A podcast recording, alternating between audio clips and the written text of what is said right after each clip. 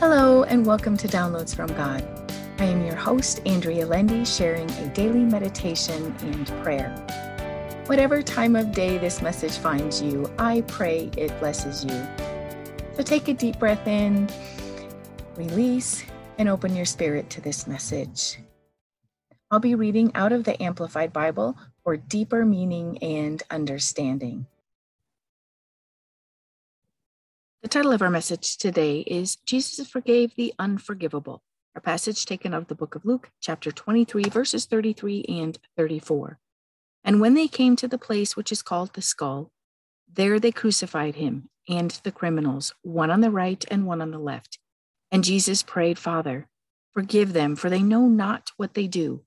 And they divided his garments and distributed them by casting lots for them. Jesus prayed for the people who put him on the cross. He prayed for those who demanded he be crucified. And as I read our passage today, I was taken aback by his prayer. Sometimes it takes more strength than I have to pray for my enemies. However, Jesus not only prayed for them, but he asked God to forgive them. He asked God to remove their death desired actions towards him from his view. What may be even more significant is Jesus asked for their forgiveness while in writhing pain. This goes beyond anything I could ever do.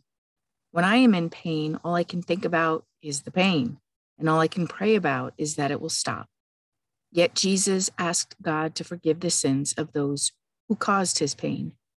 This is grace. This is love, a love that is impossible for us to fully understand. God heard his prayer and the finality of his death would make it possible for Jesus' accusers, the chief priests and others, to be forgiven.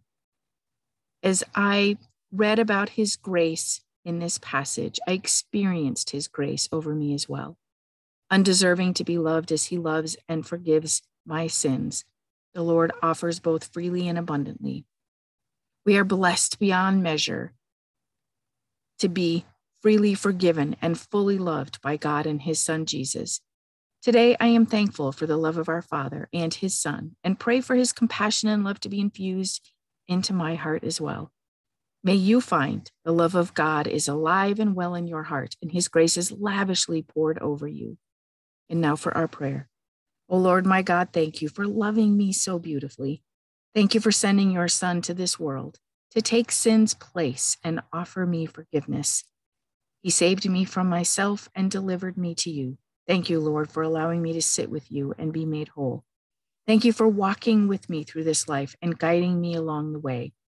May your love fill my soul to the brim and bubble over into the lives of those around me. Help me love as you love. Help me offer grace as you do, and help me forgive as completely and freely as you forgive. Keep my eyes on you today, Lord. May my heart be full of your light Help me bless someone this day and thank you for hearing my prayer. And the whisper I hear from God is, I am with you, my child, and my love is within you, leading and guiding you. And my response, undeserving of such love and grace, thank you, Almighty and merciful God. Amen. Thank you for listening to Downloads from God.